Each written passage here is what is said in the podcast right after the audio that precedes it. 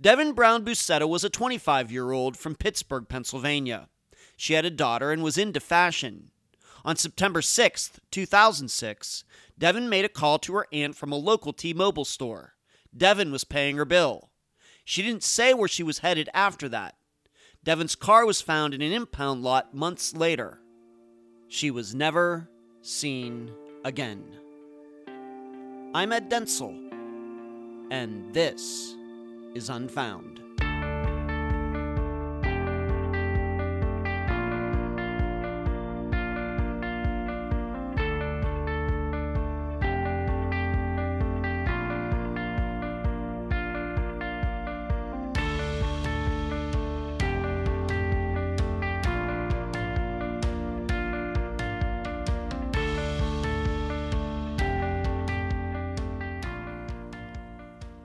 At the title for this episode, and depending on your interests and life experiences, a few different things may come to your mind. For you biblical scholars, you recognize that it comes from Exodus 2:22 in the Old Testament. For you literature experts, the first thing that comes to mind is the 1951 novel by Robert Heinlein, in which a human born on Mars comes back to Earth. And for the headbangers out there, you will recall the Iron Maiden song from their Somewhere in Time album, generating some of the coolest heavy metal artwork ever. Once again, for any of the choices, it depends on your perspective. The interesting part is Devin Brown Boussetta could probably relate in some way to all three. She was raised a Christian and most likely knew the Exodus passage. Like Heinlein's main character, Devin was living in a new world, she was from Florida and had only lived in Pennsylvania a short time. And Devin, although I don't know if she was an Iron Maiden fan, was certainly into art and fashion, loving to change her hairstyles and wardrobe at a moment's notice, always wanting to be trendy and cool, like the band. But for us today, our job is to figure out what happened to this stranger in a strange land. And now, summary of the case this is brought to you by my friend Megan Goodsite, charleyproject.org. Devin Brown Boussetta had been born in New York and raised by other family members when her mother died at an early age. They moved to Florida in her teenage years, a place where she would remain until 2005. But before that, Devin met a man and had a daughter, although the relationship eventually fell apart. Then in late 2004, she met another man, Hamed Boussetta, who quickly wanted to make their relationship permanent.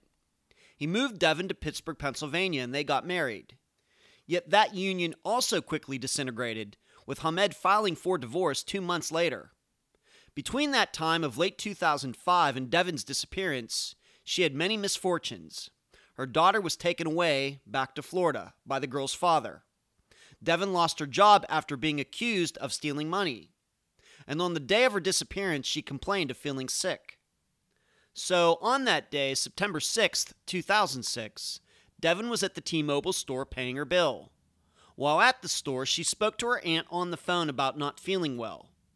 Devin also mentioned the thought of moving back to Florida. At no time did Devin tell her aunt what she planned to do the rest of the day. This was the last talk Devin had with anyone in her family. There's no record of Devin being seen or talking to anyone after this call. She was never seen again. Three months later, and well after a missing persons report had been filed by her family, Devin's car was found in a city impound lot. There was nothing in the car that gave any clues as to Devin's whereabouts. Devin's case was not one of the better known ones out there, not even in western Pennsylvania. However, that changed in late 2018 when the Tribune Review in Pittsburgh covered her disappearance in association with Unfound. Since then, Pittsburgh police have been much more receptive to Devin's family. Yet, questions remain. Number one, Hamed Boussetta himself went missing in 2005 after divorce proceedings started. He was found in Florida a few weeks later. What was he doing during this time under the radar? Number two, Devin's car was towed from a gas station near where she used to live with Hamed. Why was the car there? And number three, could illegal business practices with one of Hamed's connections in Pittsburgh be the reason Devin went missing? Devin's family believes foul play is involved in her disappearance, although they continue to be hopeful she is still alive. The guest for this episode is Devin's aunt, Wilshire Council. Unfound News. As you've already heard, this episode's case is one the Trib and I worked on at the end of last year. And for those of you wondering, and being that I haven't mentioned it, I'm not working with the Trib for 2019. I had a really good time helping them cover Western Pennsylvania missing persons cases in 2018. I hope we move the cases forward in some meaningful way. And I expect before 2019 is over, Unfound will be covering some of the other cases I worked on with the Trib. Next, there's been a lot going on behind the scenes at Unfound. With the help of some confidants and former guests, we have been working on a cluster of disappearances where it seems the stories done on the cases at the time were incomplete or, frankly, inaccurate. I hope to be able to bring these cases to the public before the end of the year. But given that we are going back and checking sources and trying to talk to actual witnesses, I make no promises on the time frame. This is what I meant when I said last week that the reason the books have been delayed is because Unfound is getting deeper into the investigation of cases where it looks like the mainstream media made assumptions and mistakes. Finally, I think, I think, I found a new place to live. Yes, here in this area. However, the last time I said that, the owner of the place decided to up the rent above the advertised price. I am hoping that doesn't happen this time. Supposed to move in on May 1st. I'll keep you posted. Where you can find Unfound. Unfound supports accounts on Podomatic, iTunes, Stitcher, YouTube, Instagram, Twitter, and Facebook. Contribute to Unfound at patreon.com forward slash unfound podcast. This week I need to thank Tammy, Cheryl, and Angela. You can also contribute at PayPal, unfoundpodcast at gmail.com. That is also the email address. Merchandise, the books at amazon.com in both ebook and print form. Don't forget the reviews. Shirts at myshopify.com. Cards at makeplayingcards.com. And please mention Unfound at all true crime websites and forums. Thank you. I'm so happy to have on this episode of Unfound the aunt of Devin Brown Boussetta, Wilshire Council. Wilshire, welcome to Unfound. Thank you, Ed. I appreciate you having me on. You're very welcome. Let's start here. You are Devin's aunt, but you two are very close in age, right? That's right. Um, Devin's mother, um, who is now deceased, but Devin's mother and I uh, were sisters. Um, and Devin is three years younger than me. So huh. we grew up more like sisters than we did um, aunt and niece. That's interesting. Uh, was that uh, kind of weird, or did it seem very natural? Um, it kind of came natural. Um, actually, my mother, she because Devin's mom passed away uh, when Devin was really young. Mm. Um, and prior to that, she you know, had some issues, so she really wasn't able to raise Devin on her own. So my mm-hmm. mom uh, pretty much raised Devin. So we, you know, we always lived in the same house when we were kids, and mm-hmm. so we were. It was just pretty natural because we were close in age, and for me, it was nice because my two sisters were so much older than me. Um, Devin's mom was 18 years older than me, and my other sister was 15 years older than me. So it was nice to have someone around my age to kind of play with. Yeah, I'm sure. And I'm guessing that did you go to like to the same school? Like, so you were like three year grades ahead of her or something like that, or mm-hmm. not? Three grades ahead. Um, we went to the same school in elementary. Um, we eventually moved to Florida, but we uh-huh. grew up in New York, and so um, in New York, you could kind of choose the school you went to, as opposed to having a zone school. Okay. So we went to um, the same elementary school, but then I went to a different junior high school. Um, you know, they have mm-hmm. different specializations in the high school, so forth and right. so on. So okay. that's how that ended up. Okay. And would you say how how close were you? Would you say you were best friends, or just good friends, or how would you explain it? I would say we were like sisters, you know. Like sisters, and okay. We were close in age. Mm-hmm. So, you know, as we got older, it was kind of not really a competition, but you know, we were mm-hmm. very close in age. So she had her friends, I had my friends. We would argue sometimes. Um, but it was just like, you know, like sisters are. Okay. Okay. And what were some of the things that Devin uh, was into that you remember? Of course, being close to her age, you would may, might yeah. have seen some of these things uh, uh, close and personal. What was she into? Absolutely. Um, Devin was definitely into fashion. You know, huh. she always loved you you know the newest thing, and she wasn't afraid to like, you know, she was one of those people that would cut all their hair off, you know, and then try a new style. Um, she was definitely into music. Um, she loved dance. She loved writing. Um, and actually, she was um, in the process of she wanted to start a business called Youth in Music. And so um, that was the you know the things that she liked. She was definitely full of life. Mm-hmm. Okay. And so you were three years ahead of her, but somehow you ended up in Florida. That's where you live. Uh, and mm-hmm. then mm-hmm. Devin ended up in Florida. How did that all happen?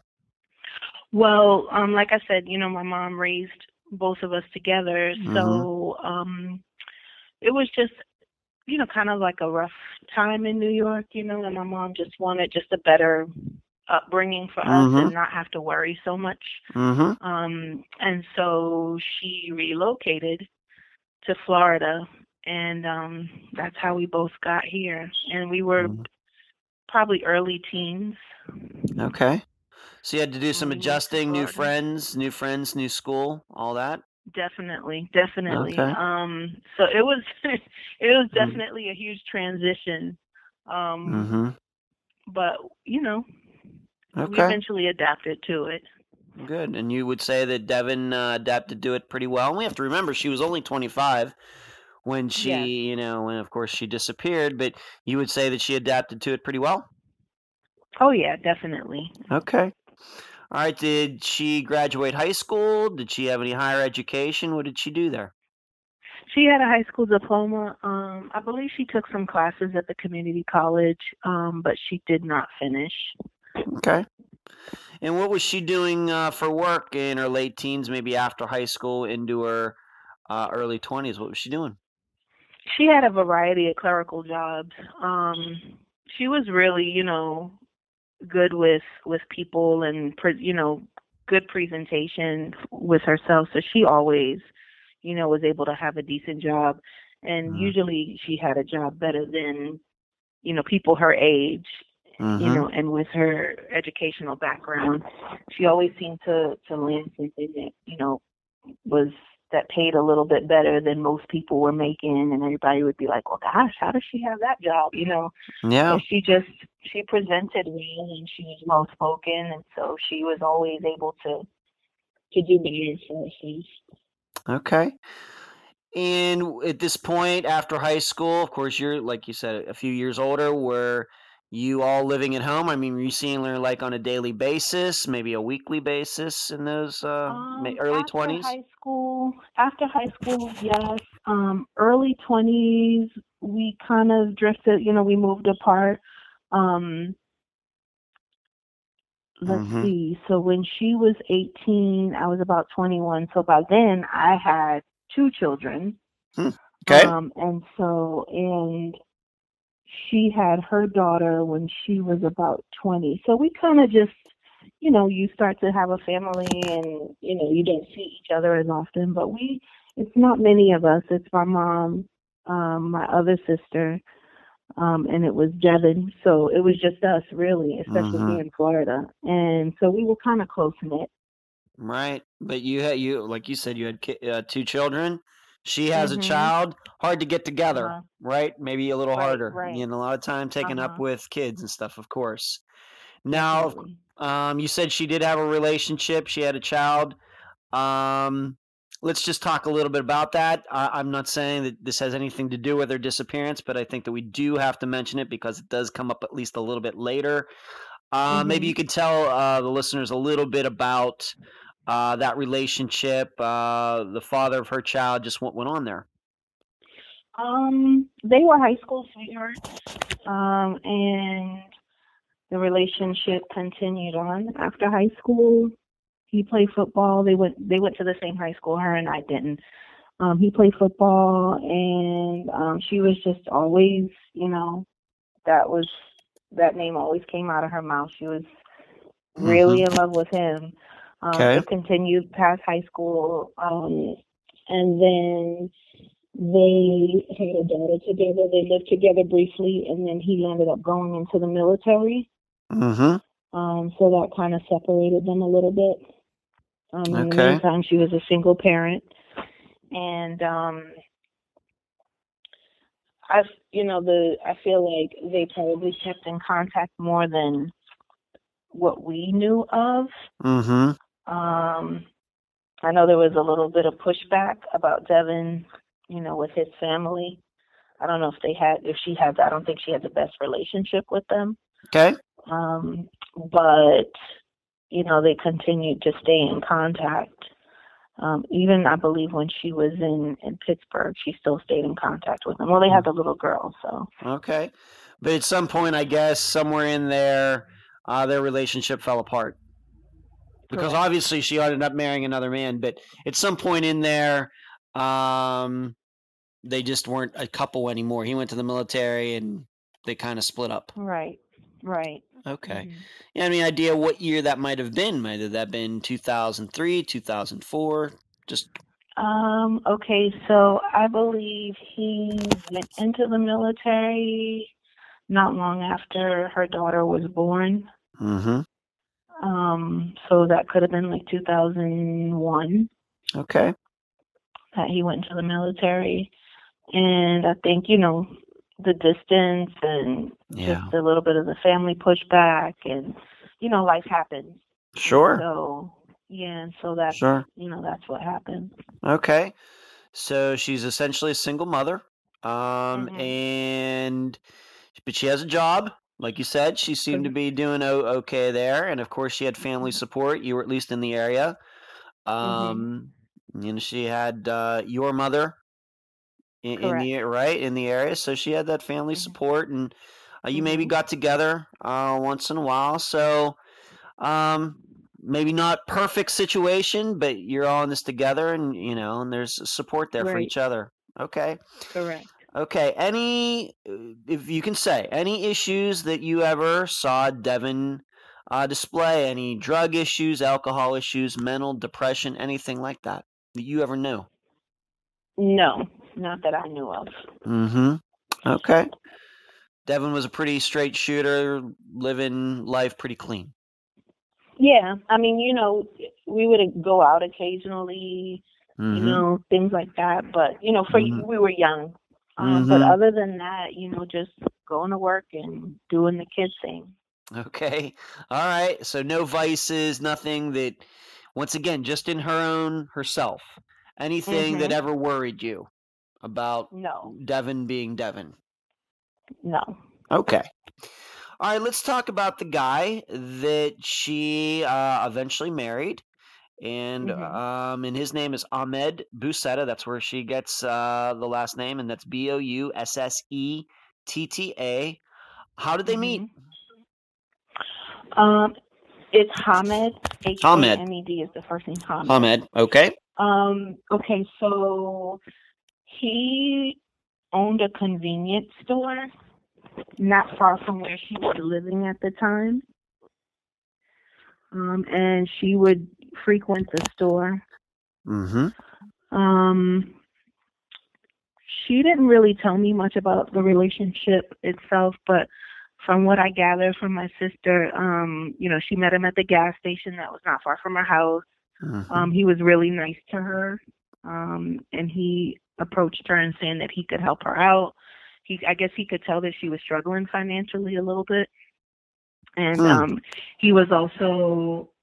Uh, she said he was teaching her about his religion, which Mhm. was Islam or Okay. Muslim. Yes. Um, even though she was raised in a Christian in the Christian faith, she was learning about it, and um, I guess one thing led to another. He he gave her the impression that he could give her a better life. Mm-hmm. You know, financially, she wouldn't have to struggle, and at some point she promised to marry him, and then they're married. Wow. Okay, so would you say so? You never met, you never personally met Hamed. No. Never. Even though you're living in the same city as Devin, of course you're close in age. She never brought you him over to introduce uh, her to him, you to him, ever. No. Wow. She never did. Okay. Did anybody in your family during this uh, time she was seeing this guy get to meet him? No. Never. Um, did that seem? I mean, how did you? Did I guess she talked about him? Did you find that to be a little strange at the time? Um, definitely strange. Mm-hmm. You know, it was it was just a really odd situation. You know, I'm not saying that you know she hadn't dated people in the past that we didn't know. You know, a date or 2 Mhm. Um, but somebody that she was gonna marry, we right. you know we would expect to meet that person, Mhm. and we never did. I have to ask: Did you or your mother ask ever ask Devin? You know, why don't you ever bring him over? Did why don't we get to meet him? Anything like that? Um, for me, you know, I can speak for myself. Um, I kind of like heard after all the plans were solidified. You know, like Mhm. I don't remember right now if I found out right before she was married or right Mhm. after. I believe it was right before. Mhm. Um, but it it just was. You know, it was a you know, and it wasn't she didn't really give much information about him to be honest with you. Okay. Do you look back at it now and do you think it might have been maybe because he wasn't? You know, I don't know how, it's none of my business how important religion and things like that are in your family. Could it be because he was from a different religion or something like that? Or do you think, on the other hand, was he controlling her? How do you look back at it now? I look back and I think that um it was just a reflection of the relationship itself Mm-hmm. in that, you know, it wasn't uh I don't want to say it wasn't a relationship, but it was Mhm. more of an arrangement. Okay. Um I just feel like maybe she didn't I don't want to say she was ashamed. I don't think that would be the Mhm. proper word. Okay. But I feel like maybe she just it was, you know, she kind of wanted to leave her family out of it. Okay. That's that's as far as we'll take that. So, like you said, she did end up getting married to Hamed. And how long would you say that the the two had been a couple, or from the first time that she met him till they got married? Was it quick? Was it months? How long do you think it was? I would say it was it, it was probably months. I feel like I don't want to say that there I, I don't really feel like there was much of a courtship. Mm-hmm. I feel like that, you know, she frequented his gas station, they spoke a little bit, you know, um and then it was like, you know, hey, let's let's get married, I can give you a better life and she was like, Well, you know, Okay. what do I have to lose? And Okay. it just happened. I, I don't feel like it was a relationship in the traditional sense. Okay. And you, none of your family was even invited to the wedding. Is that true? Correct. Wow. And where They didn't And- get married in Florida. they didn't. No, they got married in Pennsylvania. In Pennsylvania. Okay, so that's where it was. And uh, what was their wedding date? Uh, maybe if you don't remember the exact day, but like the month and year. They got married um July 29th of 2005. Okay. All right. And then, of course, the next year is when she disappeared. So you weren't invited to the wedding. She goes up there to get married. You're all uh, left out of it. Did you even happen to, did you even see any wedding pictures? Uh, to be honest with you, the only wedding picture I've ever seen is the one that is on her missing person flyer. Wow. Okay. And that picture, I'm not exactly sure where it came from. Um, but when I asked about that picture, they said that that was her wedding photo. Okay. I'm going to guess that you and your mother were doing a lot of talking at this time about all of this. I, I'm go- I'm going to guess that you two might have been a little worried about her. Yeah, um uh, I don't even know how to explain it. It it Mhm. just was um definitely out of the ordinary. Mm-hmm. Um we didn't necessarily think at that time that there was something to be so worried about. We thought it was odd, Yeah. you know, um definitely out of the ordinary. But I didn't, you know, she has a daughter, so that was the other thing was like, you know, are you gonna, you know, be with someone that you barely even know and you have a kid, you know? But Right. at the same time, Devin was a really smart girl, so we kind of trusted her. Um, she definitely she wasn't a street, you know, we're not street people, you know, we, we're not Mhm. from the street, so to speak, but Mhm. she definitely was street smart. She was very savvy. She's not the type of person that people could get over on, so to speak. So Okay. we kind of trusted her instincts. We trusted her Okay. to not be in, you know, some off the wall situation. Okay. And did she ever give any explanation as to why you weren't invited invited to the wedding, even after after it happened? Just any. She didn't give me any explanation. No. Um and it was almost like in flashes, you know, like we saw her, then she went to Pennsylvania, then she came back. When she came back she was married. So Mhm. and, and it was like at that point in, in her you know, in her life I didn't I barely saw her at Yeah. that point. Okay. Okay. I think the listeners now get an idea. They're just a little different situation than I think most people are used to when a family member gets married. Just Mhm. something probably maybe you could have never ex- suspected expected would happen maybe in 2004, but it did. Mhm. It just did. Okay.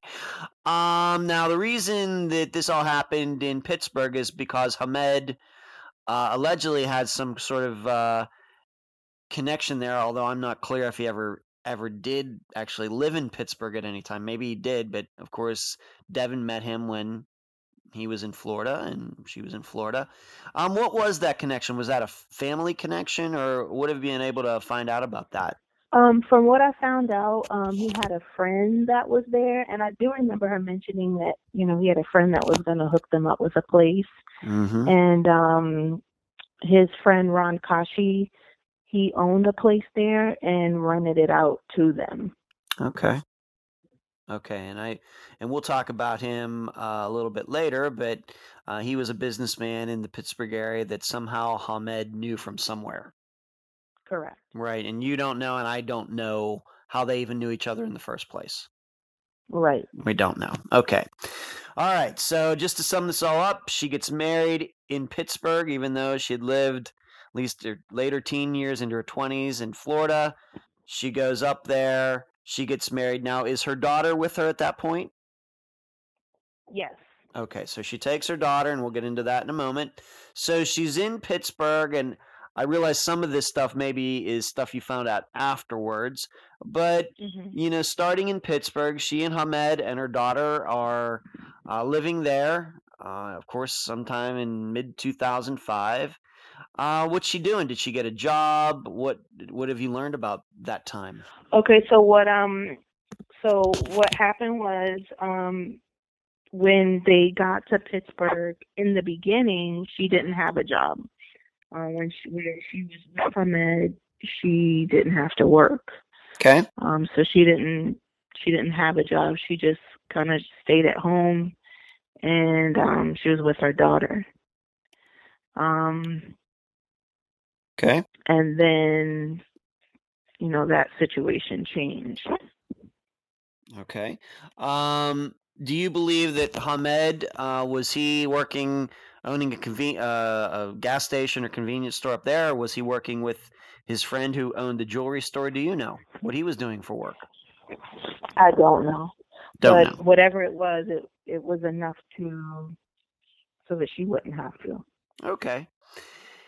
And so she's married. Uh, were you talking to her? Do you ever talk to her on the phone? Did she ever talk to um, your mother on the phone while she was there? She um spoke to my my mom and my sister more often than she did Mhm. me. You know, once again, I was working full time. I had the Mhm. kids. Sure. Um, and um, my sister and my mom were more like mother figures to her. So I think Mhm. she went to them, you know, like you would go to your mom. So she Mhm. spoke to them a little bit more um, than she did with me. Okay. And did they get an idea of how the marriage was going? Yeah, um, it was not going well. Mm. I guess whatever he told her he was going to do, um, he didn't end up doing it. Okay. So she's up there. She's kind of by herself. She doesn't know anybody there. I mean, she has her daughter Mhm. there, but even then, that became an issue. Having her daughter there, what what happened? Well, um, with the daughter or with the situation with him leaving? With with uh, the daughter and um, Devin taking her daughter to Pennsylvania, and then uh, the the the child's father's family didn't like that too much. Yes. Okay, Yes. maybe let's talk about So, that a little um, bit. Yeah, so um she had um at the time her and the daughter's father were going through um a custody issue. Um and so she was not supposed to take her daughter out of the state of Florida. But, you know, at that time she did take her daughter with her. Mhm. And um so the daughter's father landed up coming to get the little girl. Wow. Um, from what I learned later on, um, he was, you know, he was, he came to get her because she should, Devin shouldn't have had her in Pennsylvania, number one. Mm, right. And number two, he, I guess Devin had confided in him that the husband was tied to some radical Islamic group and so Huh. forth and so on. And so he didn't want his daughter wow. involved in any of that. So he came and him and his brother, which um was going to school in Pittsburgh at the, or in in Pennsylvania at the time, I believe in Pitts in Pittsburgh. Okay. Um, I learned this too. Um, so at the time, his brother was was going to school, um, and my sister was telling me, I guess she would see him, you know, every so often, Uh huh. and but he wouldn't acknowledge her. Uh, So I don't know if that was just because of you know the family that sure. really being all that you know, Mm-hmm. they didn't really like her too much or what the situation was, but um she would see him from time to time and he wouldn't acknowledge that he even saw her or look at her or make eye contact or anything. But um he landed up him and his brother coming to my niece's house and um with the police and picking Oh my. her daughter up Wow. taking her back to Florida. Do you know when what um month was that in 2005 or do you think that was creeping into That was in 2006 2000. Yeah, that was in 2000, April of 2006. to April of 2006? Okay. hmm All right. So the police were there. Um I'm sure that was not easy uh for Devin, but uh, I can kind of see the father side of this. You know, just Mhm. taking a kid to a, in a totally different state, and we know custody issues, and we do know that you know custody issues can get really, really ugly. So, Mhm. um, okay, so they went, um, took the daughter back to Florida. So now Devin's there by herself, and and then on top of that, as she was telling uh, your mother that on the phone that the marriage wasn't going uh, very well, and in fact. I have it in my notes here that it was only a few months after they got married, July of 2005, that Hamed was already talking about a divorce. Correct. So, um, not too long after they got to Pittsburgh, I would say mm, two months max, Wow. Um, Hamed just abandoned her and he just left. And so um, she ended up filing a missing persons report on him because she didn't know where he was, you know, and most people would say, well, why would she even care if the relationship wasn't going mm-hmm. well and so forth and so on. But remember, she didn't have a job mm-hmm. and they had bills. Right. And right. So, sure. Sure. Yeah. So she, you know, she um ended up putting out the missing persons report and then I guess he was located in Florida at the time. So he I guess you could say he snuck back to Florida mm-hmm. without telling and her. if you look at the correct if you look at the paperwork, um, they were married on July 29th of 05, and he was putting in the paperwork for the divorce on September 15th of 05. So that's not even two months, it's like six weeks. That's so crazy. And then around that, like you said, at some point still in 2005, he went missing himself. So before she goes missing, he goes missing. Correct. Okay. And then all right. Wow. Okay. So September 2005, he's already he is the one who's filing the paperwork and he's missing and they find him. How do you remember how long he was missing before they found him? I don't. Okay. I honestly don't. Okay. All right. Man, so many it just seems to me my perception is so many things went bad so quickly. Uh, you know, yeah. so quickly with with all of this. Um at that point, I mean, we have to remember that the divorce had kind of got a little out of the timeline, but he filed, he makes the, the submits the paperwork September 2005, but her, uh, they don't come and get her daughter until April of 2006. Correct. All right, so we okay, so we kind of got that flipped around, but uh, in all of this, is do you think there's any reason that Devin just didn't say the heck with this and just come right back to Florida? Any ideas on that? Well, um, you mean after the daughter was? Well, once you know she got served with the the divorce papers, and I'm going to guess, you know, I'm going to guess that Devin knew having her daughter in Pennsylvania probably wasn't totally 100% legal, you know, quote mm-hmm. unquote legal. That it would have just been at that point if she knew she was going to get divorced. So the heck with it, I'm just going back to Florida where her support is. Any ideas?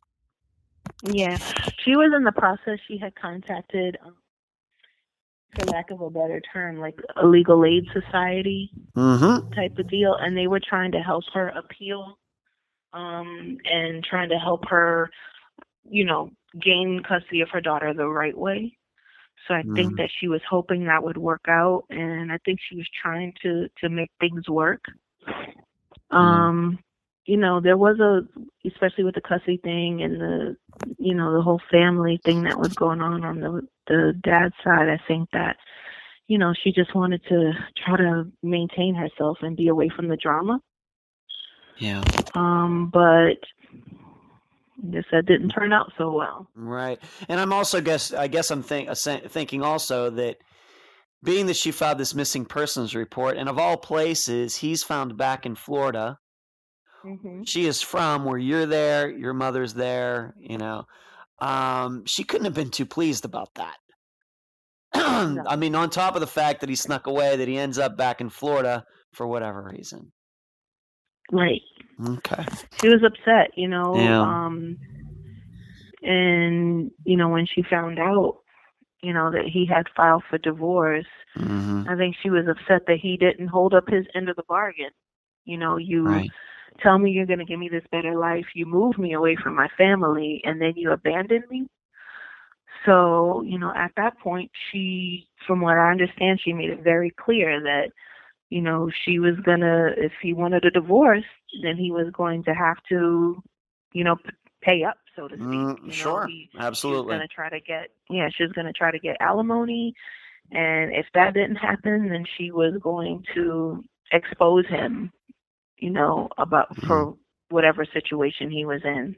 Okay. That was to expose. Okay.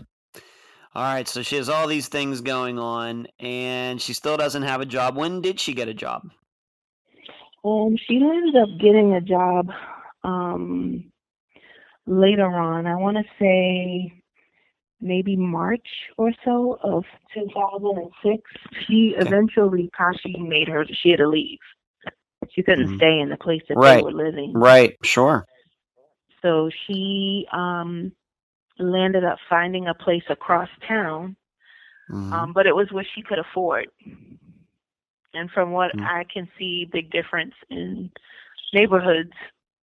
Um, but she found a place that she could afford, and um, that's what she did. She moved. Her and her Mhm. daughter moved, Mhm. and she landed up getting a job at Acorn. Okay.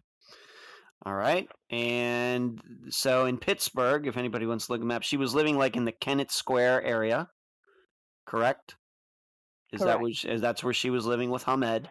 And then That's where she was eventually with Hamed. All right, and then eventually she moved what you would call the Mount Washington area of Pittsburgh, which kind of overlooks the city. And when did you when do you think that she moved there? When did you say? Maybe you said that already. Well, um, according to the paperwork that um, I looked at the custody paperwork, which was in April of 16, they still had the Kennett Square address, um, but my sister said she had moved from there just a couple months prior because when um, the Mhm. daughter's dad came to pick her up, she was living at the Southern Avenue address. So she had already moved at that All right, point. so I would she was- she probably was only living there a couple months. Okay. All right, so she was there, she's working, she found a job. Um, she's taking care of her daughter somehow while she's working, I don't know, daycare or something like that. But then of course her daughter gets uh, uh, taken away, so she's there by herself. Um, and it, through all this, is she still talking to your mother and your sister there in Florida? Yeah. Actually, um, until she could find a job, they were helping her out a lot. They were sending her money. Um, they were sending them clothes. Mhm. Um, my sister even opened up um, a credit card at a retailer so that she would be able to get, you know, put her on as a person so she would be able to get, you know, things that she would need for Mhm. herself and and and her daughter. Okay. And so they were very, and you know, at that point in time, they were very close in contact because if she needed something, you know, Mhm. th- that was her go-to. Okay. And so Hamed files the paperwork in September 2005, but hmm uh, even at the time of her disappearance, they were still married.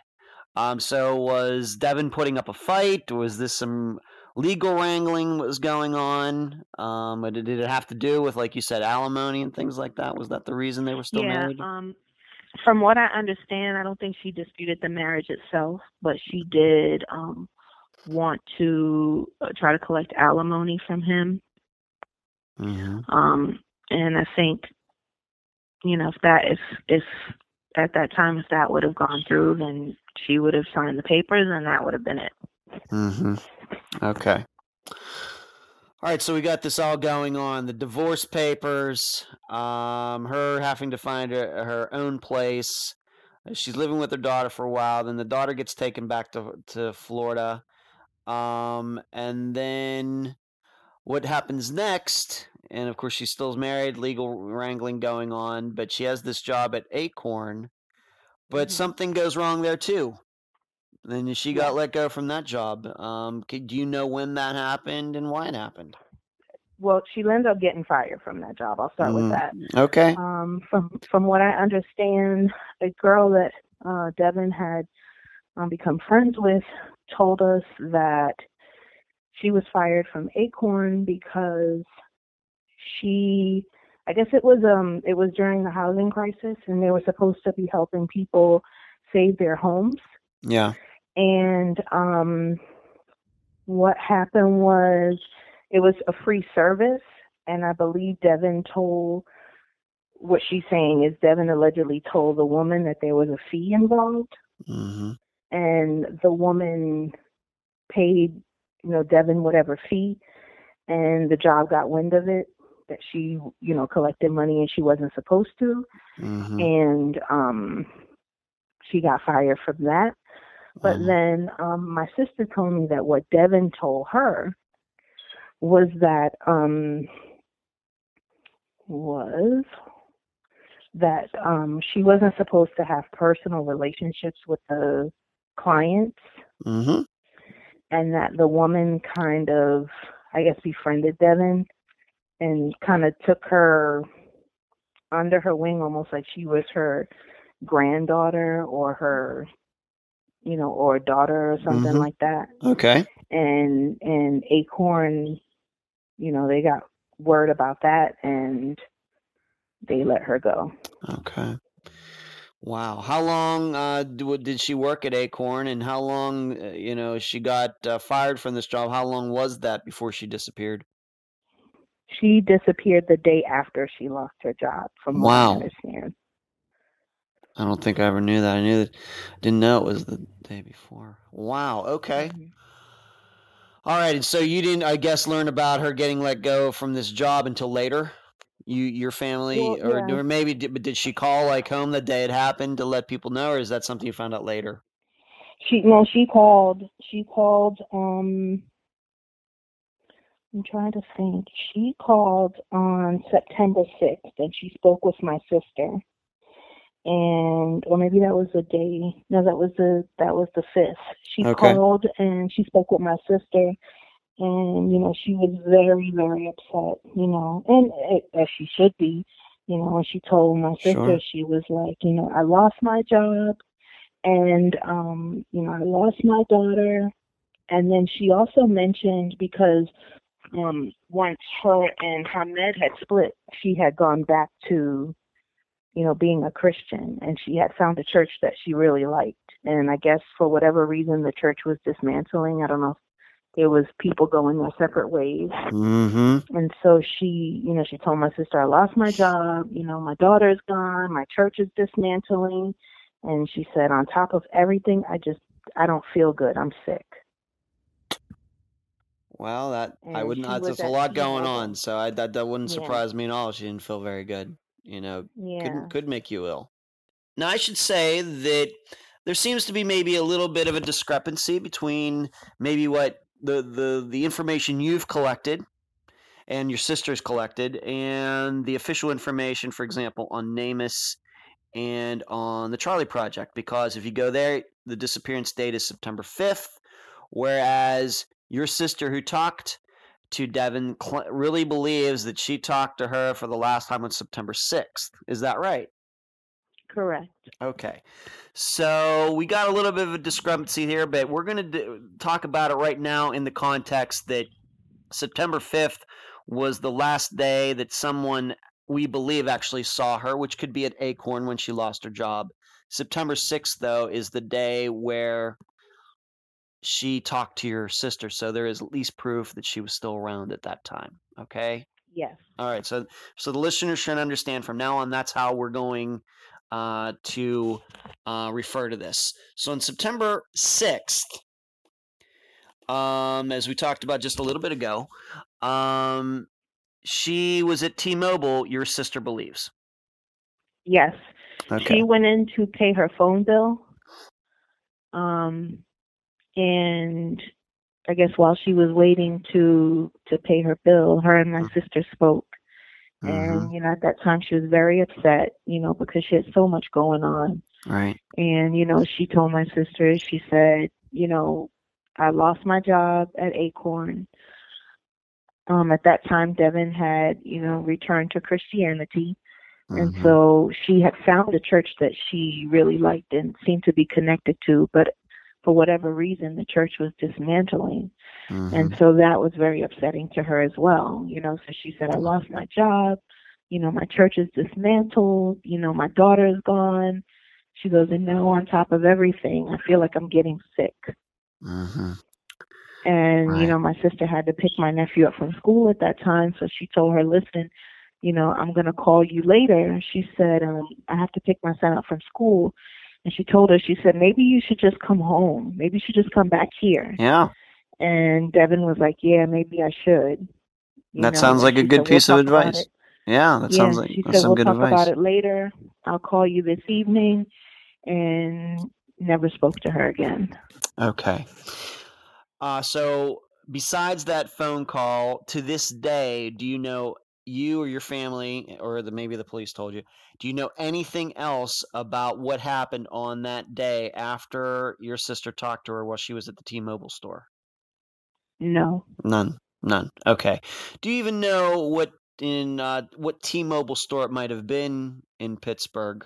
I, I sh- could look that up probably after we're done this with this with this interview. Maybe it was one near her place. Or do you even know? I don't know. Um, I know that she um, would probably being you know that she didn't feel well would have gone to the the closest one The to nearest her. one. That would make sense. Okay, so we don't know anything else about the rest of that day.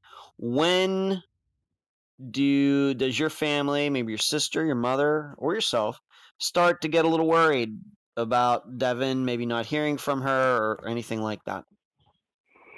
Um, well, my sister, she did try to call her later on that evening. Um, she ended up going out, and so she didn't call her till late, but she did try to call her. And at that time, the phone would just ring and ring and ring, and then it was busy, and then finally nothing. Um, but you know, she's an adult, and so you can't really jump to conclusions. So you know, we tried to get her again, and and nothing. Um, but the biggest sign was her daughter's birthday is about 10 days or so after um, she Mhm. went missing. Mm-hmm. Um, at the time, we didn't know she was missing. We just thought we hadn't heard from her. Um, but we know a thousand percent that she would never, ever miss her daughter's birthday, Right, ever. right. and she wouldn't let it go without a phone call if she couldn't be there. You know, she would scrape up money to buy tickets. She would make sure she, if she couldn't do that, she would make sure she called. She would have if she didn't have the money to buy a gift, she would have contacted one of us and said, "Hey, can you buy her a gift and make it for me? And you know, I'll get you Mhm. back when I have the money." But there's no way she would have missed her birthday. Right. And when she missed her birthday, we knew something was wrong. Yeah, big trouble. Big trouble. So what'd you do? So um, at that time, you know, my sister still tried to contact her and see. Um, she had taken some pictures, uh, you know, from the birthday party, and she she had sent them to my niece. But what she did was she began to like search on the internet to see. And remember, the internet then, you know, even though it was a thing, it wasn't like it is now. Mm-hmm. Um, but she searched on the internet to see if she could, you know, by her address, if she could find people that had similar address, like a neighbor or somebody Mhm. that could knock on her door.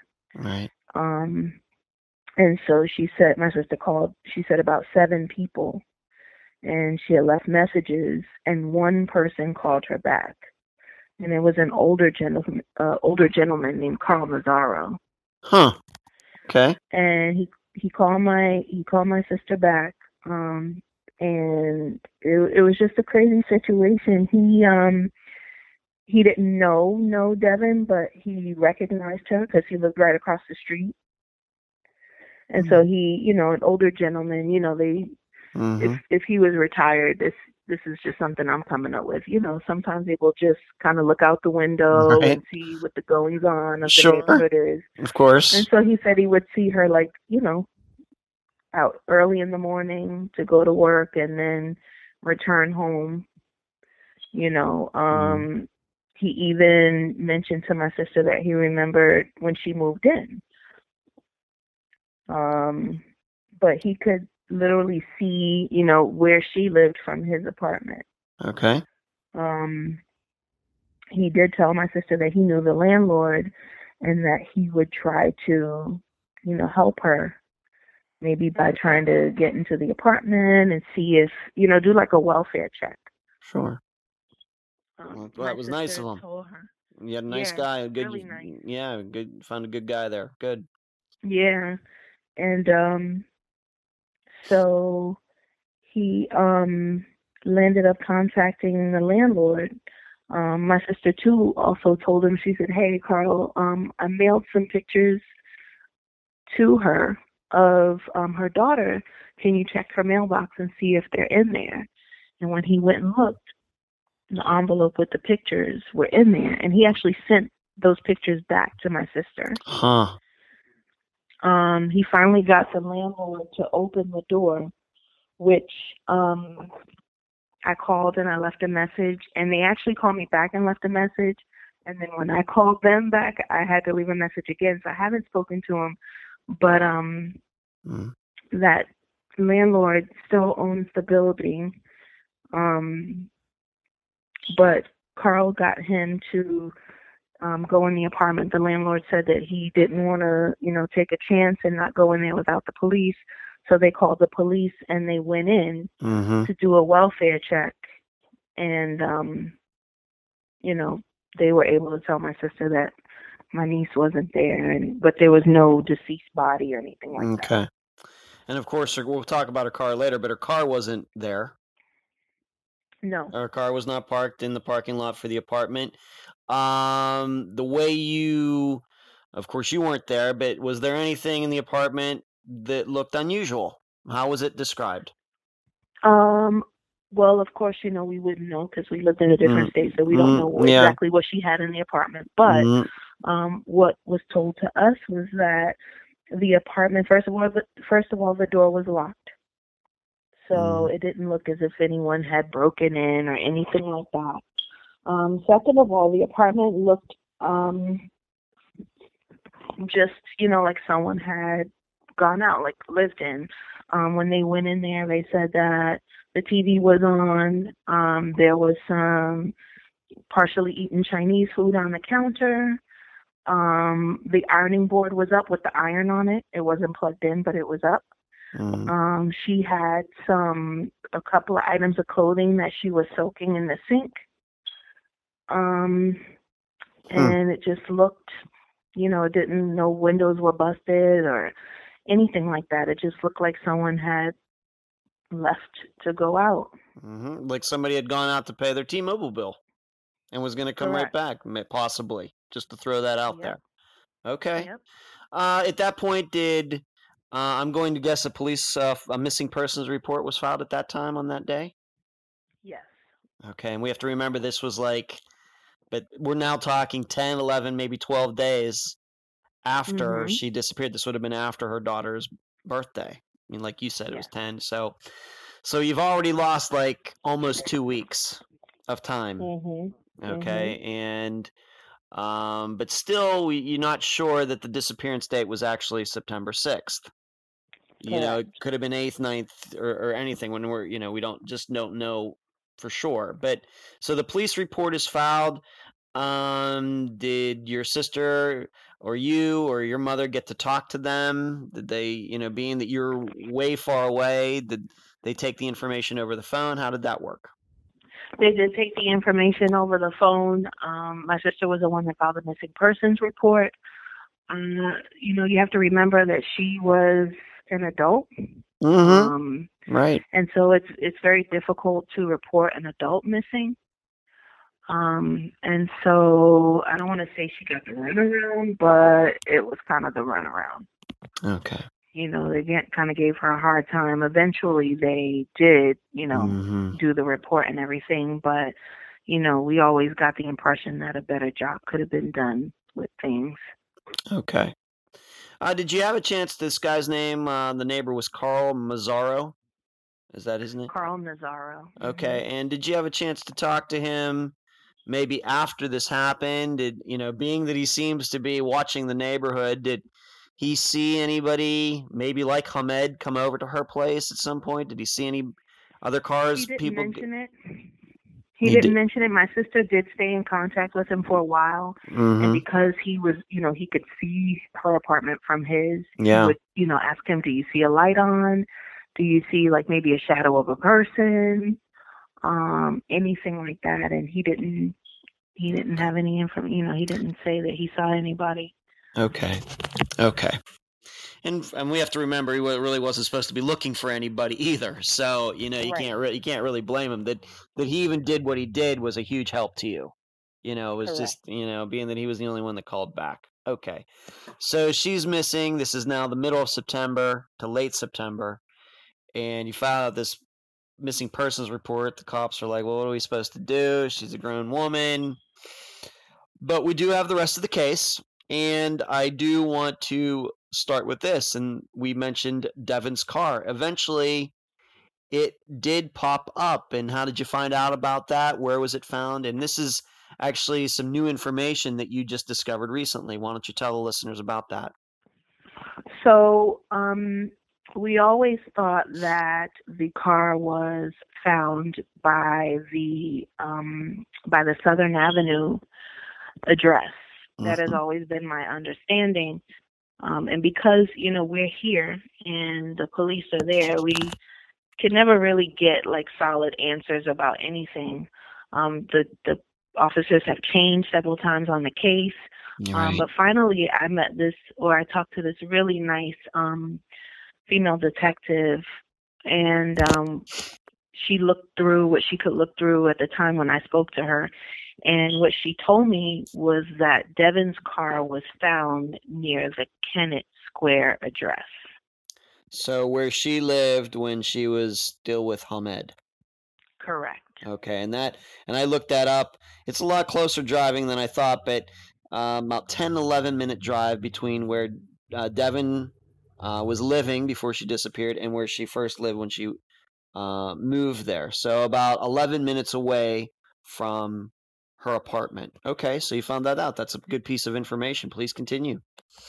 Yes, um, it was at a gas station. Um, hmm. And so I don't know exactly when the car was reported, but we research, we received a um, tow notice in the mail in December. Um, and it said that the car had been towed and it was taken for investigation um, by the police department. And um, I guess they looked in the car to see if they could get any information from the car. Mm-hmm. Um, the detective said, you know, looking at the records she had, there was no blood or anything like that found in the car. Um, and at the time that, you know, back in 2006, um, 2007, when we questioned about the car, um, what we were told that it was just, you know, just an average car. She had a lot of papers in there, um, some clothes and like some junk, you know, maybe some empty, you know, soda bottles or something like that. Right. Um, but otherwise unremarkable. And when they so are you saying that when they sent you this tow notice, why did you why did the tow notice get sent to Florida? Was the car or uh, whose name was it in? Why would they even know to send it to Florida? It was um, registered in um, my niece's name, but the address for the registration and everything was still Florida. Oh, okay. Okay, and did the car have a Florida license plate or a Pennsylvania license plate? Do you even know? I, I'm not 100% positive, but I believe she maintained her Florida license plate. Okay. So that kind of car would have uh, stuck out um, with the different license plate, but you're saying that you don't know, you got a tow notice in December, but did that tow notice say when it actually had been towed, when it had been found there and then towed away from that gas station. Do you know? Right. It it doesn't say when it was reported, um, but it did say that the police took it into custody on the 22nd of December. Okay. Uh, do you believe at that time when that car got towed away and then got impounded at the police lot that they knew that it was connected to Devin's disappearance? Did they put that together? I don't think at the time they knew that. I think mm-hmm. initially mm-hmm. the car was probably towed for being there for so mm long. Okay. And then they connected the car. I don't think they were mm. out looking for her car though. Okay. Okay. So uh, could it be that you get the tow notice? Oh, it's you know because not only is she missing, you're probably wondering for those couple months where the heck's her car. Her car right. pops up, and maybe that's when maybe your sister your mother, uh, call, you know, the Pittsburgh police and say, hey, you're going to find a missing persons report. That's her car. You, do you think that's how they put it together? did you think the police did it on their own? I'd be surprised if they did it on their own. That's why I'm asking. Yeah, no, no. I believe it's exactly what you said. Okay. Um, that they sent the notice to my um, to my mom's house, mm-hmm. and then we contacted them, and you know, told them that it belongs to my niece who's been missing Mm. Right. since September. I'm going to guess when you got that notice in the mail, I mean, you didn't personally get it, but that must have been maybe a little ray of hope. Oh, our car was found, and you know, maybe we'll be able to track her down from there. Is that might have what happened at that time, or did that even, or did that go the opposite direction that y- it made it even worse? For me, it made it even worse because you know where is she going without her car? Mm-hmm. And I understand that, you know, if, Pittsburgh is, I've never been, but if it's, you know, similar to New York, then you don't really need a car. There's rapid transit. But it's mm-hmm. just, you know, you're not going to abandon your car unless it's broken down. But they did, they never mentioned anything about the car being disabled, No. you know. So it just, to, for me, it just made it worse. Like, okay, Right. you know, there's another clue that something is awful. Right. And I'm guessing there was no videotapes from the convenience store or the gas station where it was parked. So who knows how long it sat there. No no clues from that. No, um, when we asked, or when I, I remember asking myself, you know, about videotape, and what I was told was that the way it works, I guess, is um, a lot of stores to like save, you know, having a million tapes. Yeah. Um, if there was, if the evening or the day was uneventful, then they just re-record over That's it true. for the That's day. that's totally true. Okay. Wow, but uh, on the other hand, I'm thinking that if it, you know, you got this notice in December, I don't know what the Pittsburgh police policy is as far as letting people know if their car does get towed. It's hard for me to believe that if the car was sitting in a gas station or something that it sat there from let's say September to December. That's hard for me to believe. Right. Okay. So, okay. Uh what happened to the car? Okay, so when I spoke to the detective this week, because I asked her, you know, how they normally handle, you know, a situation like that, Mhm. um, she said that once they collect whatever evidence, then the car is probably auctioned off. I asked her about the contents of the car, and she hasn't gotten back to me. She said she would check into that and and let me know. Wow. So that car is long gone. I'm not saying it couldn't be found. I'm sure in some DV, DMV report somewhere in Pennsylvania, uh, it might be able to be tracked down. In fact, it still might be on the road. But you, none of you, none of your family ever saw that car again. Correct. Gone. Wow. Okay. All right. So they didn't even consider they auctioned it off because they didn't even consider it to be part of a let's just say it a murder investigation. They should have would have surely kept it otherwise. Correct. Okay.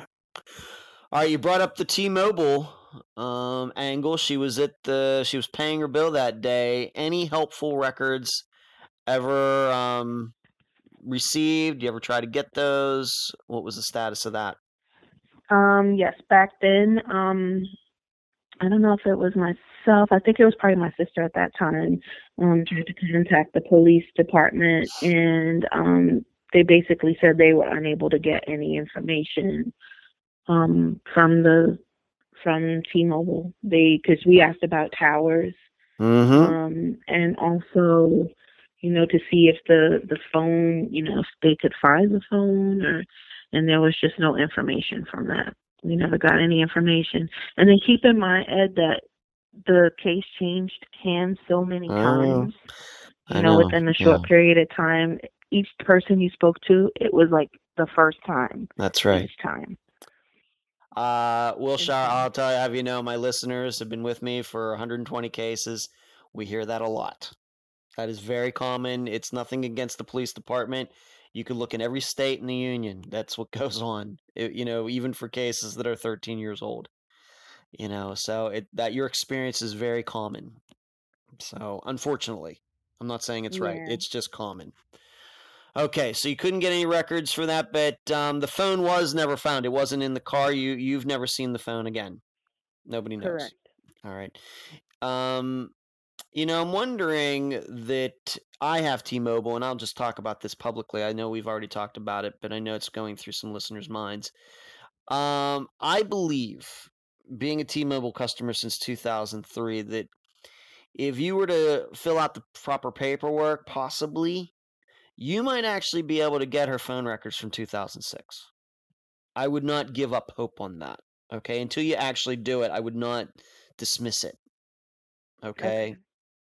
Now online, because I found out this recently that um, I'm able to go back a year and a half for my own personal records online at tmobile.com.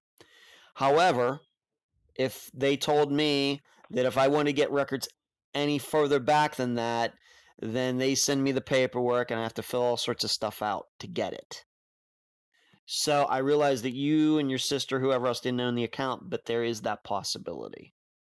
Okay, will so definitely look so into that. yeah, you should definitely look into that. I don't want to get your hopes up, but having just had to do this recently with T-Mobile, maybe a month ago, um, you should at least look into it. So there you go. And I, I have a lot of T-Mobile experience. Um, so the phone was missing. Besides Devin and her phone, anything else that you've been able to determine that is missing any of her possessions? For example, like a purse, it's gone, etc. No, not to my knowledge. Not to my Yeah. knowledge. And once again, you know, I don't know exactly what her possessions were at that time. Right. You know, so Okay. That's true. All right. So cell phone maybe still a possibility in 2019 is going to take a little work. Okay. Um, what about the stuff in her apartment? Um, just in passing, um, you uh, said that you actually called the landlord. You haven't talked to him Mhm. yet, but he's the. You told me uh, that he is the same guy that still owned the building in 2006. correct. Okay. Um uh I told you that I had um we spoke personally and I told you that Yeah. I had contacted them and left a message and I was waiting for them to call back and then Mhm. um I did get a message um from someone I believe at his home and said um you know that that they had gotten my call and that it was really unfortunate that they can't believe that she's still missing Uh-huh. um and you know they thought that the case would have you know that it would have been Uh-huh. resolved by now and how unfortunate it was um and you know they told they left a message for me to call them back and so Okay. I called them back and just waiting to hear back from them Great. Well, that's positive. That's good. yeah You know, just one Yeah. more connection. Okay. All right. Because the reason we're going to talk about that is because, um, being that she had all this stuff in her apartment, we don't know how much stuff her ha- she had, but you never collected it. I don't think your sister ever collected. I don't think your mother collected it. Do you have any idea what happened to anything that was in her apartment when she went missing? um so I asked my sister about it if she knew anything about what you know the contents of her apartment Mm-hmm. was and what she told me was that of course she didn't know what was in there she said but um what she was told is that they would um put her stuff in storage for a little while Mm-hmm. and then i guess after a certain amount of time then it would be discarded Okay, so and that's been 13 years. So uh, I'm sure when you talk to the landlord, and it's great that they called you back. I think that's spectacular. Obviously, that'll be a topic of conversation, I'm sure. Uh, okay, great. Uh, maybe we should go back to Carl Mazzaro. Is he, do you even know? Sounds like an old guy. It's been 13 years. Do you even know if he's still alive? i don't and actually i tried to look him up and i wasn't able to find anything um being an older gentleman i still did try to see if i saw anything on social media and i didn't Okay. Um, so I don't know. I asked my sister if she still had his number, and she said she's she hasn't had it. She looked all over for it and she couldn't find it. Okay. All right. Well, the person we haven't talked about for a while now is Hamed. And uh, you have to remember that you said that uh, her car was towed away. It was found uh, and then towed away very close to where she and Hamed uh, lived. And is it your belief that Hamed was still living in that area? Um, so Devin out, gets her own place. Do you think that he stayed in that same building or apartment house? I don't know. Um, I know that you know after he had abandoned their place, that um, Ron Kashi told her that she had to go. You know, and I don't know if it was just you know Mm. you have to go or the fact that I'm sure it had something to do with the fact that she couldn't, you know, pay to live there Mhm. either. Um, so I don't know if, you know, she left and he came back or if he went to Florida and stayed. I really don't know. And because we had no relationship with him, there's Mhm. no way to know for sure. Okay. Uh, do you know if the police have ever talked to Hamed about Devin's disappearance? Yes. Um, it was really difficult to get someone to question him. Um, however, we finally got um, a connection made between Pittsburgh and Orlando, and an Orlando officer went out and spoke to him. Um, and basically, he said he didn't know anything, um, and he just, you know, kind of made my niece sound like a bad person and said that Hmm. you know, probably something bad happened to her or she ran away or you know, but he personally didn't know anything, but he didn't have anything good to say either Okay. about her. Just so to clarify this, when the police finally did track him down, he wasn't in Pennsylvania anymore. He was in Florida. Correct. Okay, and and uh, we just don't know how long he was there, do we? No, we No, don't. no, we don't. Okay.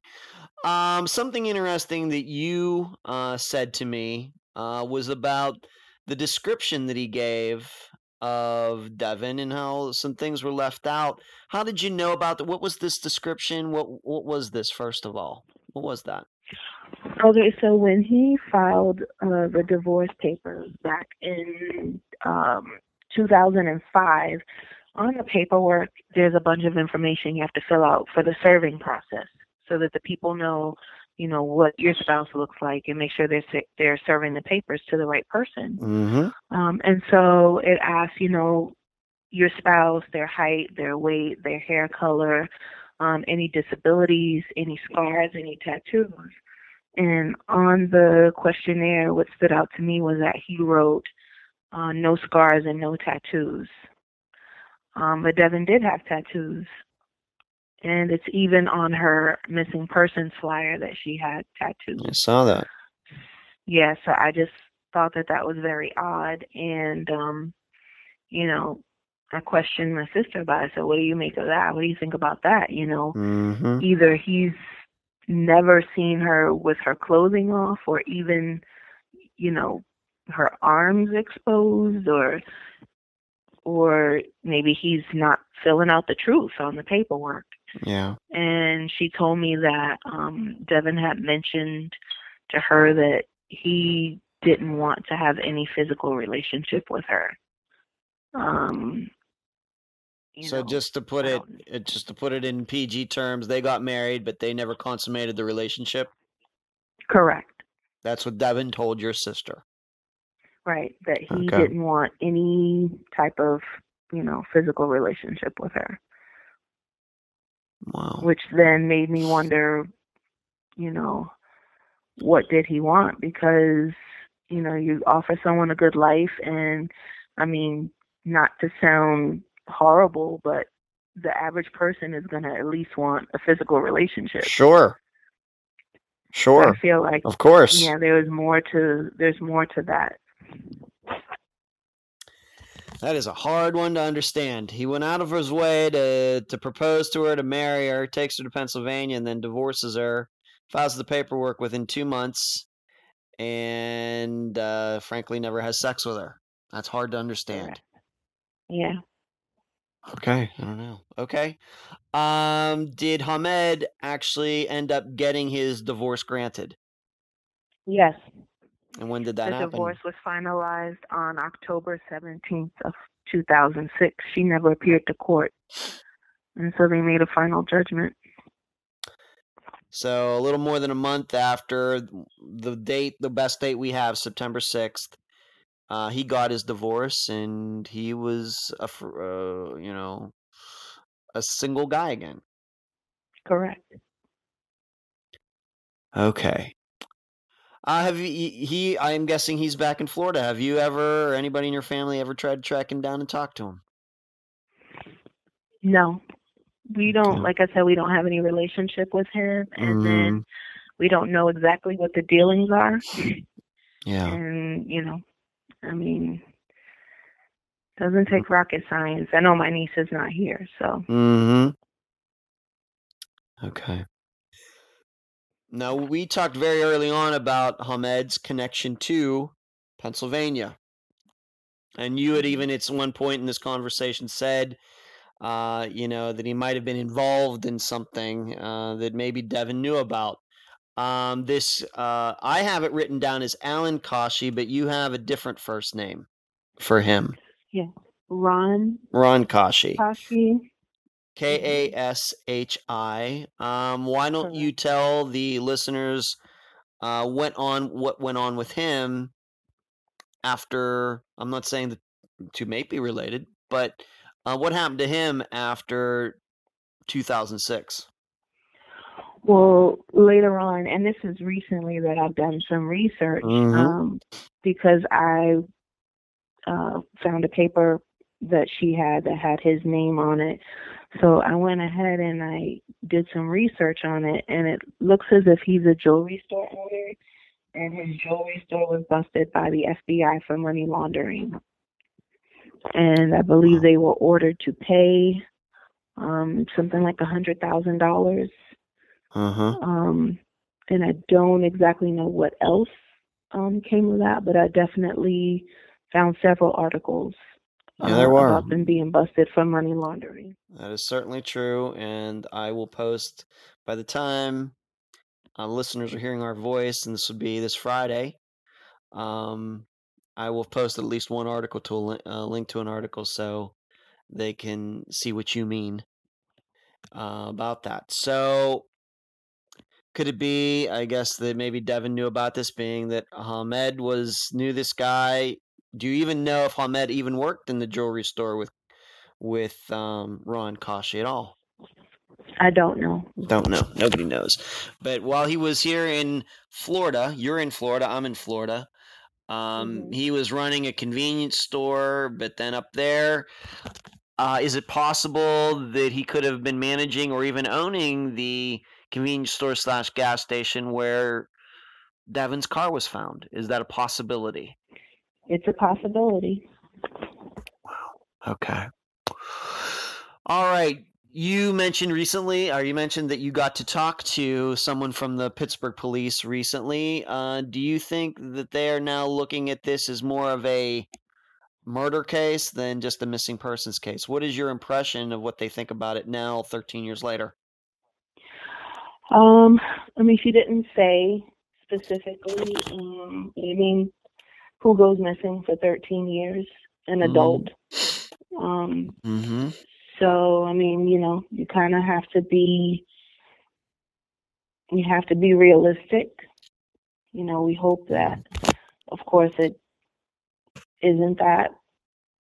But um, she did say that she was going to re-examine everything, and if she had to redo a timeline, she was going to do that. And so, hopefully, something materializes from this. Okay. Well, at least you're talking to them. They know who you are now, right? Yes. You know, and that's pretty good. I mean, yeah, because after 13 years, uh, you know, to be able to get some time with a detective and talk in at least a little detail about a disappearance, uh, that's a unique experience.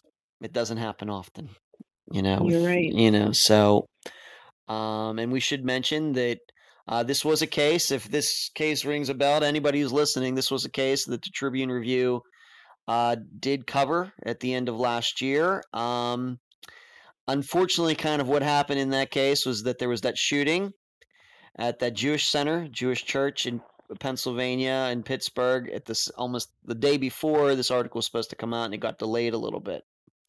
So, you know, all those things were going on. So if anybody is reminded that, man, I think I know this case. It's because the Tribune Review did cover Devin's disappearance late in 2018. And I'm, I'm happy that Wilshire uh, contacted me and said, you know what, I'd like to come on and do an interview for the program. So I, I really appreciate that, Wilshire. I'm happy to do this for you.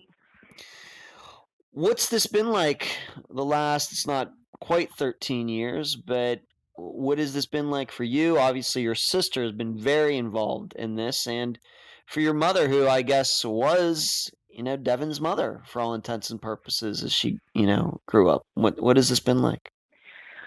Oh, can't really put it in words, Ed. Um, you know, like I said, we're a very small family.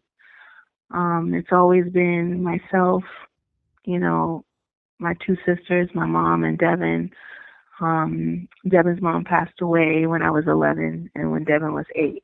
Mm. And so it's just been us girls, you know, and so to not have her around is just unthinkable. Mm-hmm.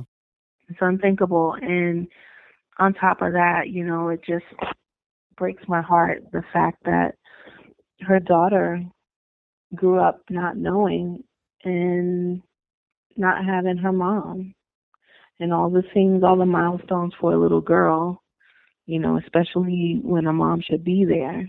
Mm-hmm. She didn't have that. And let me make it clear, you know, she was she was raised by her grandmother and she did an awesome job. You know, she's a very smart girl. Mm-hmm. She's in college, you know, and she's she's an amazing young woman. Mm-hmm. And so her grandmother did a great job. So I'm not trying to take that from her at all. Um, mm-hmm. right. But right. you know, there's some things you can't replace a mom. You just can't.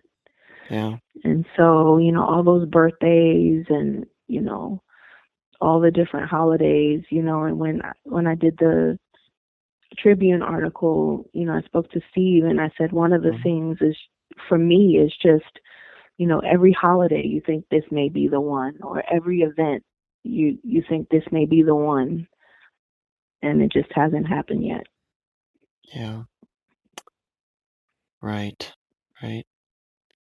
And you've been um, able to track down, and I, I got. We're not going to mention her name, but I am going to talk about uh, my conversation with her a little after this interview, a little bit after this interview is done. But you actually mm-hmm. have been able to talk to, um, I guess you'd call her a friend, a friend that Devin made while she was in Pittsburgh. Maybe the only friend that I don't know. I don't mean to put it that way, but it seems like these two got to know each other fairly well and you mm-hmm. at least mm-hmm. got to talk to her a little bit too. Right. Yeah, you know, and she's giving and, you um, background. Yeah, we um, I set up a Facebook page um for Devin Brown Boussetta, mm-hmm. and you know, I started requesting any and everybody, and one day I got a friend request, um, and it was this particular friend, and she initially, you know, was looking for Devin on Facebook. Huh. And so when she pulled up the page, she realized that it was a Bring Devin Home yeah. Facebook. And she just was flabbergasted. She couldn't believe it.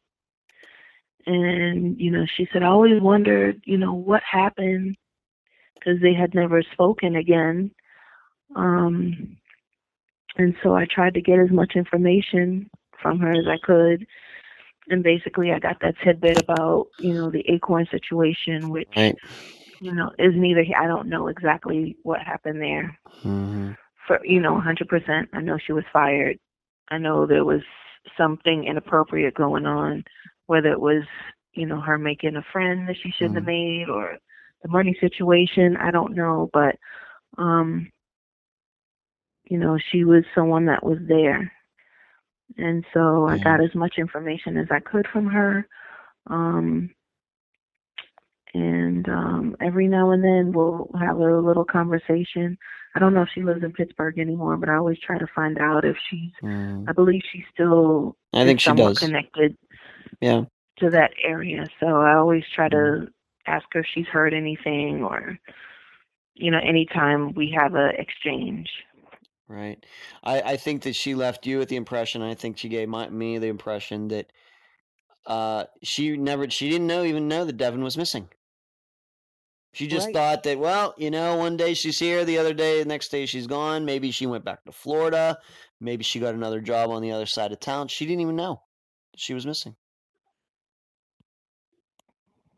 Correct? That's true. That's true. Yep. Wow.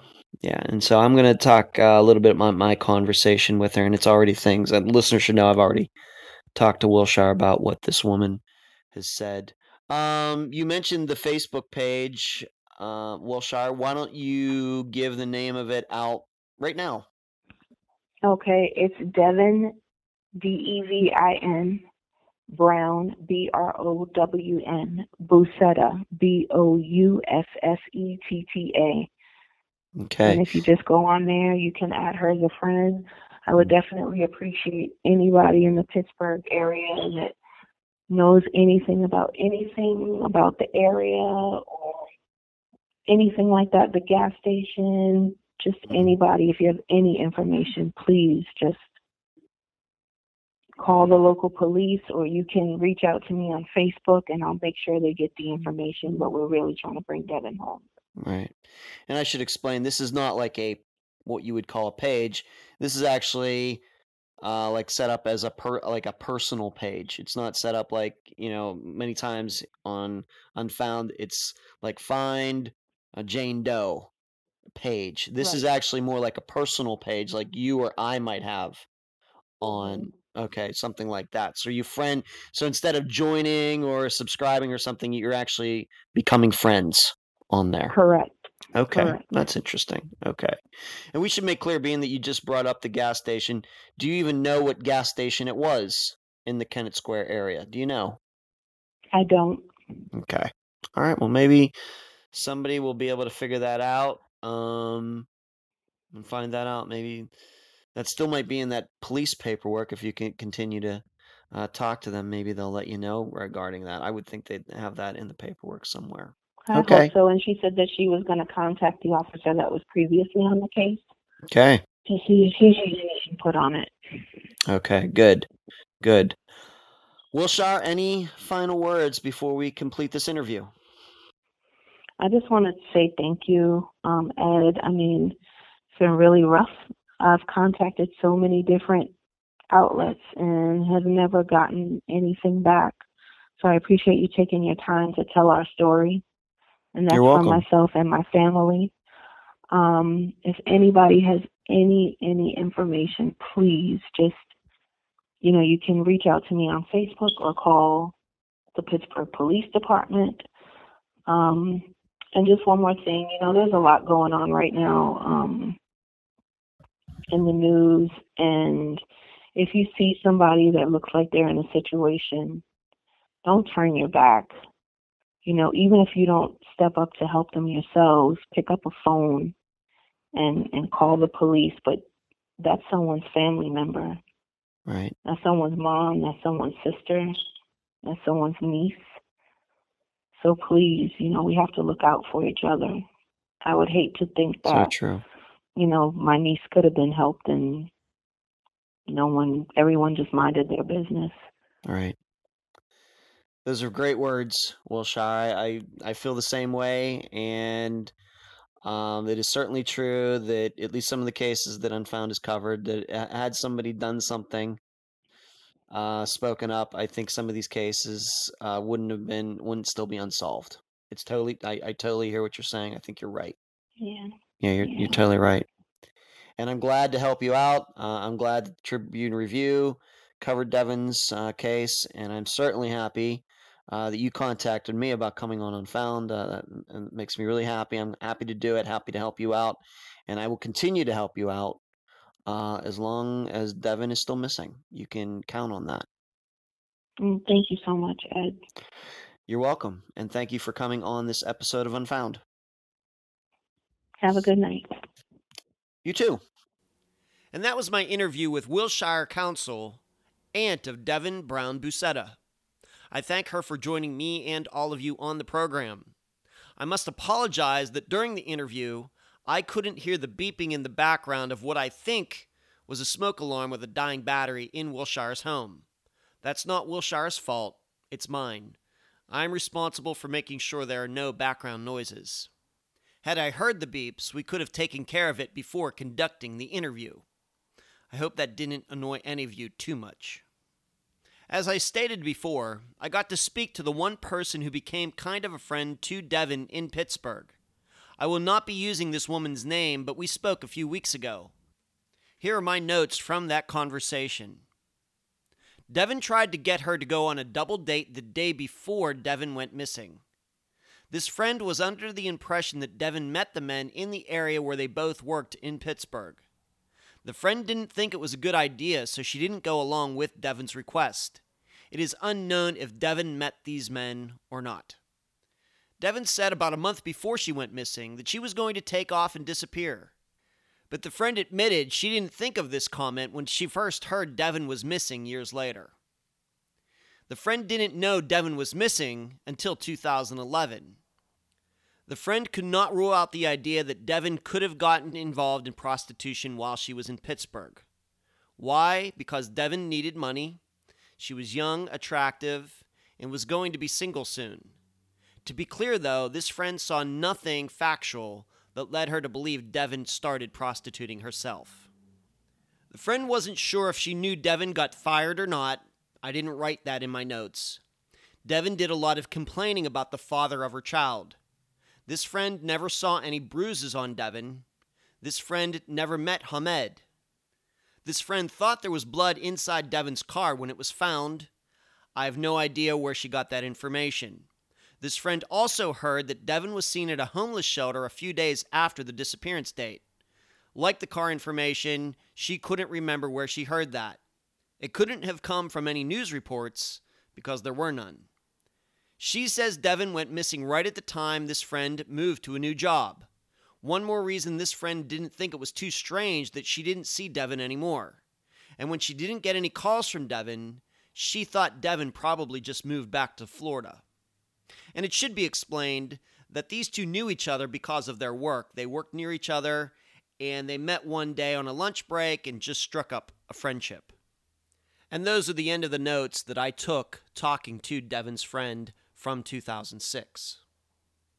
For me, this is one of those cases where the more I learn about it, the more possibilities I think there are.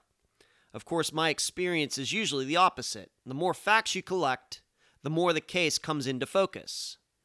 But not in Devin's. Way back in about September 2018, I was thinking there was only one answer Hamed did something to Devin. And yes, that is still a very good choice mainly for the reason of the alimony that would go along with the divorce. Yet now, six months later, talking to Wilshire, talking to Devin's friend, I see many more possibilities. Who were these guys Devin wanted her friend to meet? What are we to make of Devin talking about running away? What does it mean when the friend thought that Devin was already in or considering prostitution? And then I think about this. Devin had to know that no matter what happened with her divorce and work and whatever else, the days of her having full or joint custody of her daughter were over. Between the father's family already not liking her and Devin taking the daughter out of Florida without permission, the father of the daughter would have used every legal means in Florida to keep Devin from the little girl once Devin moved back to Orlando. There's not a lot of doubt in my mind about that. At best, there probably would have been supervised visits between Devin and her daughter until the girl turned 18. What I'm saying is, this certainly opens up the possibility that Devin really did take off. And to be totally frank, this actually opens up the idea of Devin being sex trafficked, because I can't ignore how quickly Hamed got Devin away from her family.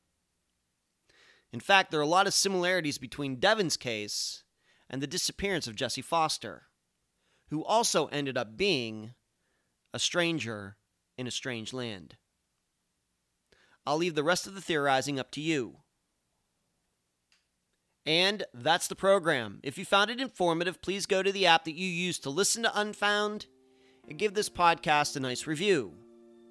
I thank you for listening. I'm Ed Dentzel, and you've been listening to Unfound.